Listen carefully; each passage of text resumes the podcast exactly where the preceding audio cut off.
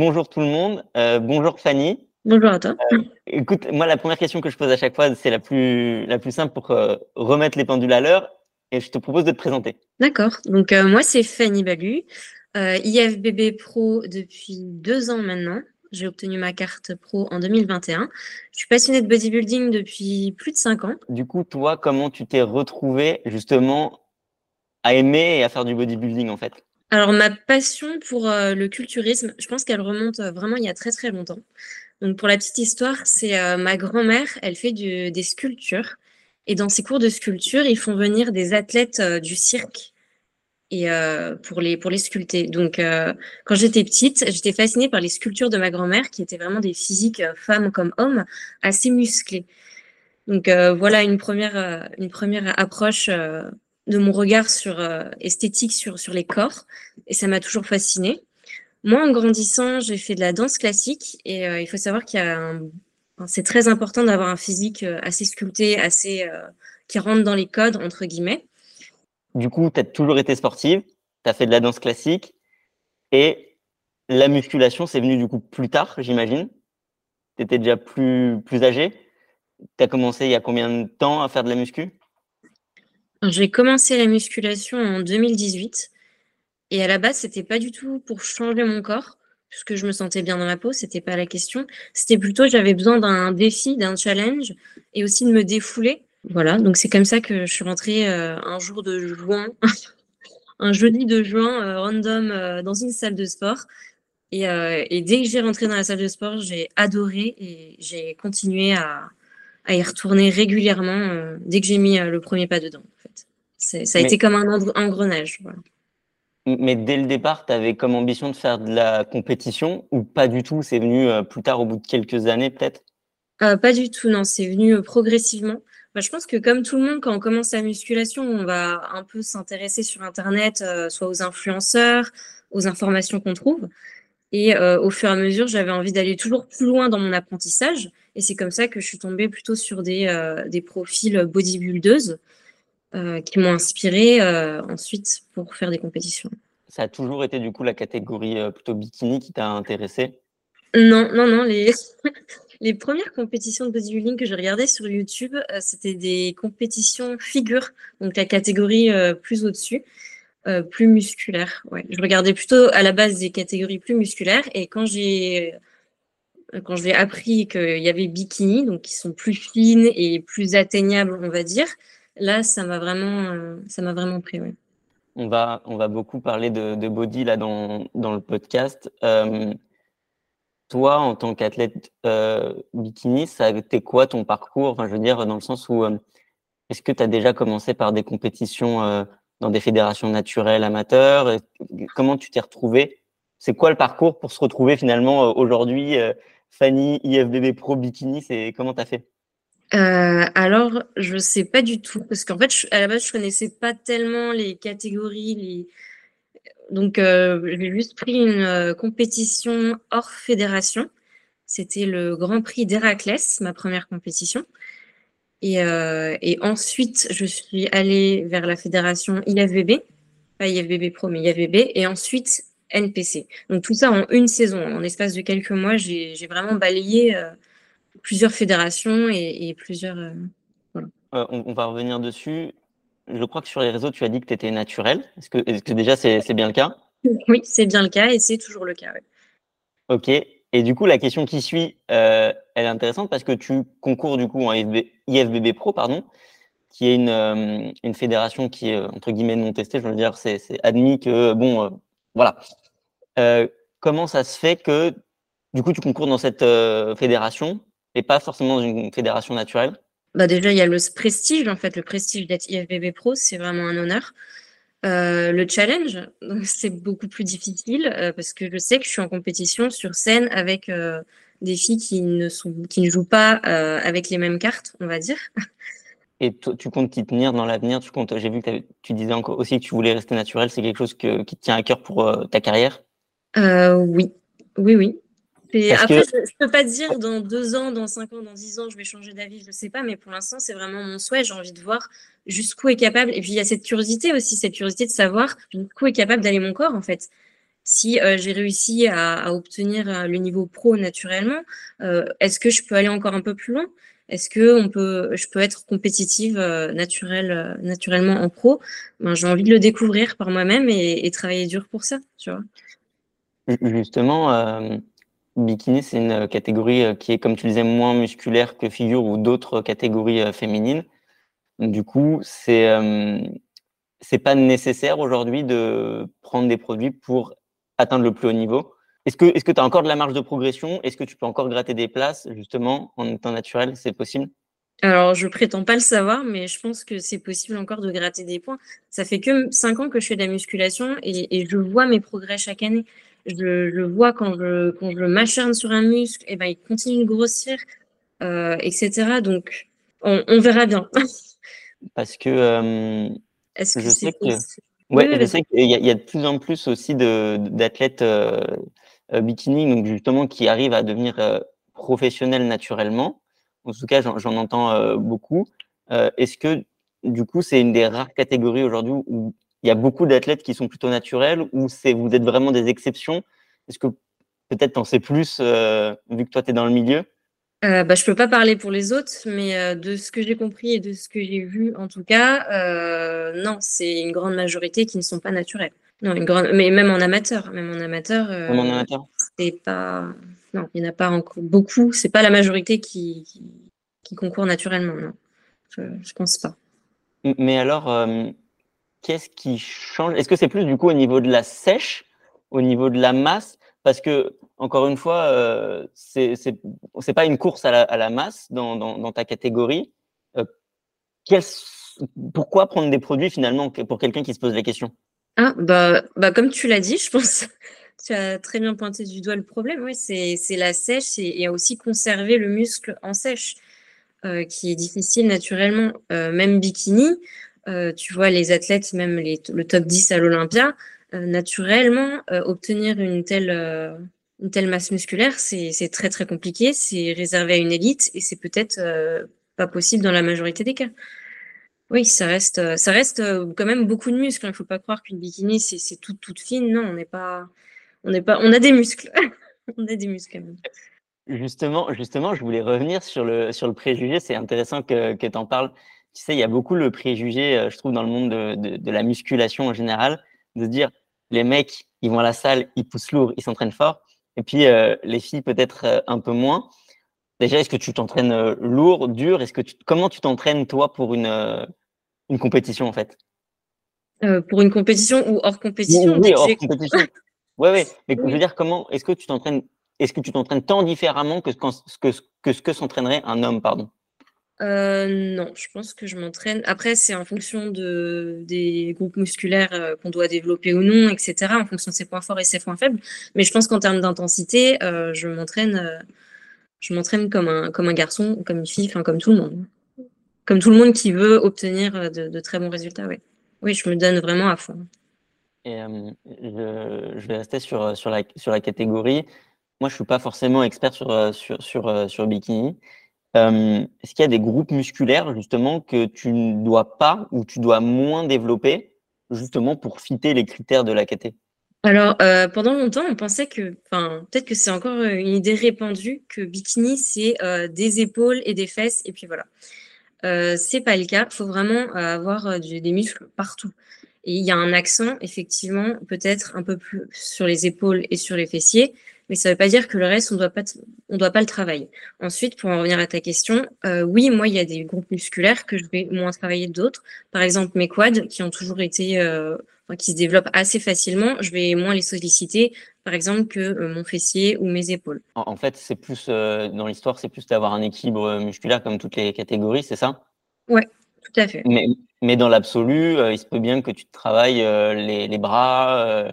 Les pecs, je veux dire le dos, donc tu peux être amené à travailler tous les muscles du corps en fonction de qui tu es, c'est ça?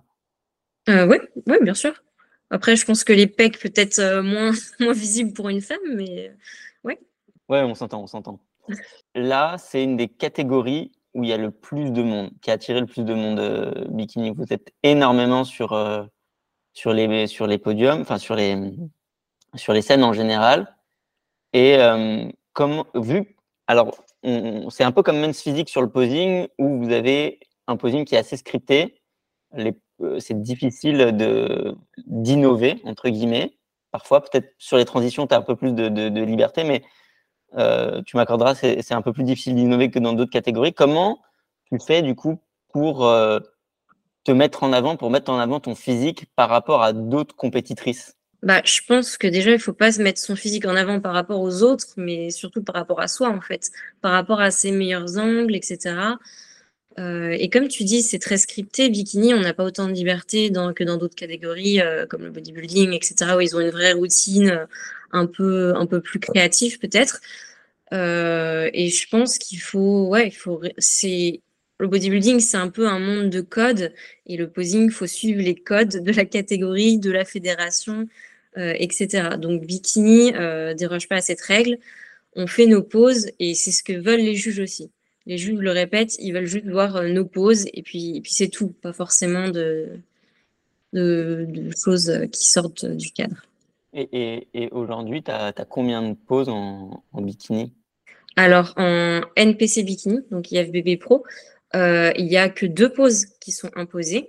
Il y a la pose de face où on doit avoir les épaules qui tournent un petit peu vers les spectateurs et le fessier, donc tourner les hanches en même temps. Il y a une espèce de torsion en fait du haut du corps pour montrer cette shape en S ou en X sur le devant.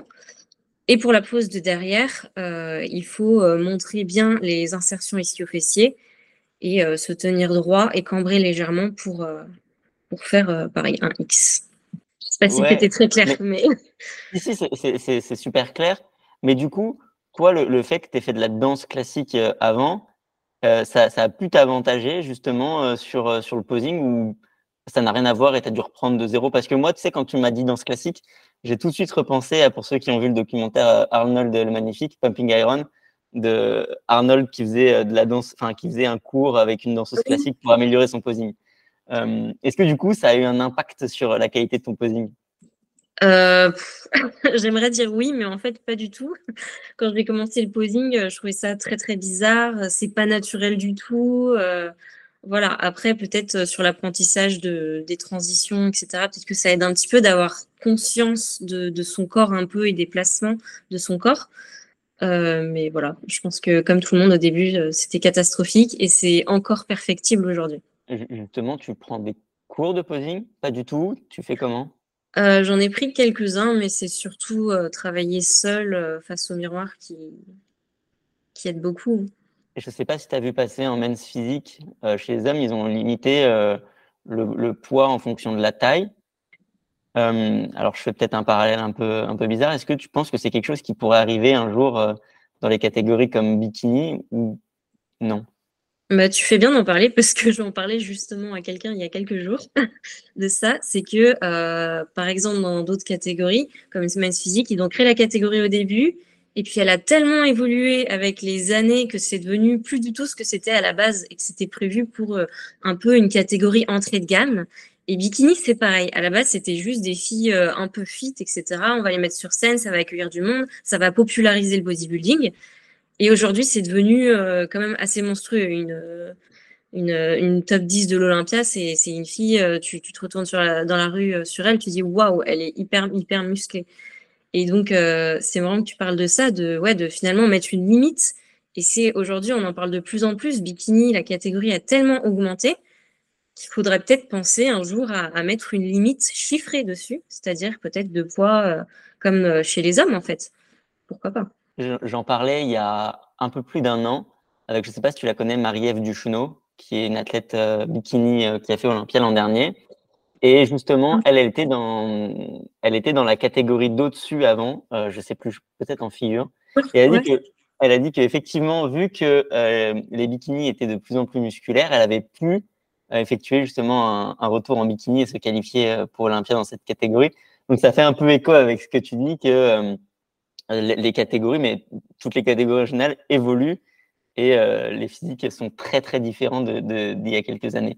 Toi, aujourd'hui, tu te retrouves plus, enfin, je veux dire, esthétiquement, est-ce que tu trouves que c'est plus beau les physiques que maintenant vous avez en bikini Ou est-ce que tu préfères justement un peu les physiques old school du début de la catégorie il y a quelques années?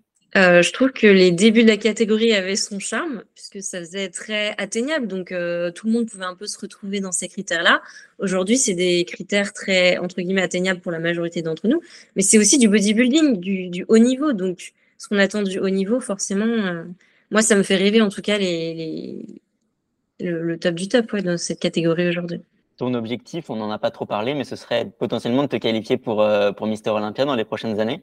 Peut-être, oui. La question de la santé, elle se pose beaucoup en bodybuilding. En général, on l'associe aux produits, mais je sais que ça peut être aussi quelque chose qui peut impacter les athlètes naturels.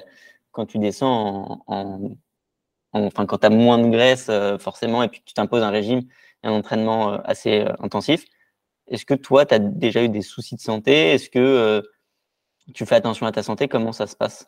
Alors, oui, même quand on ne prend pas de produits, je fais des prises de sang, de toute façon.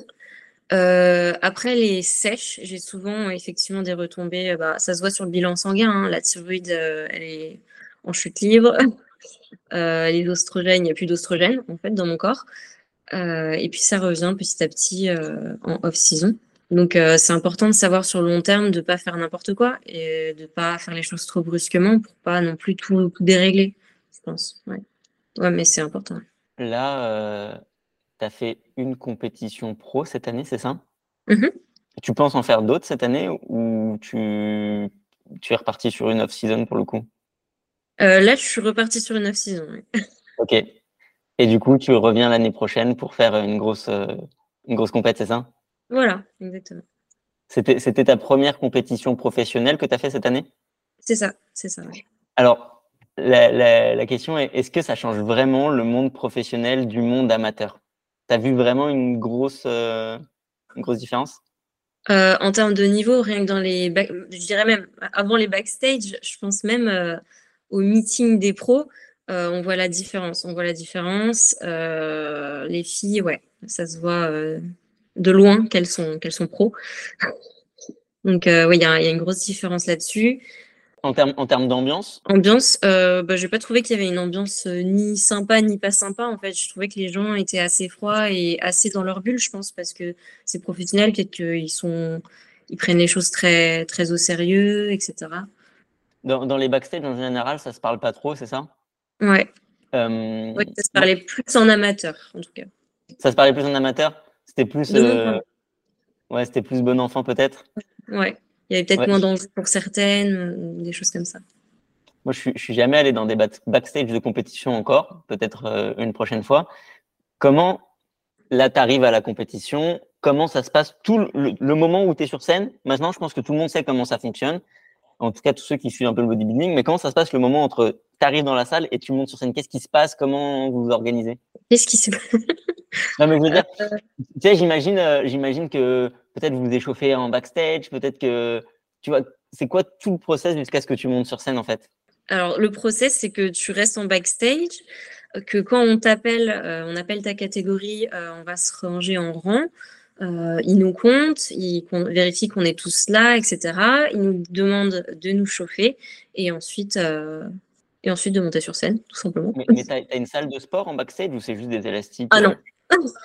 T'étais là avec tes élastiques. Ah ouais?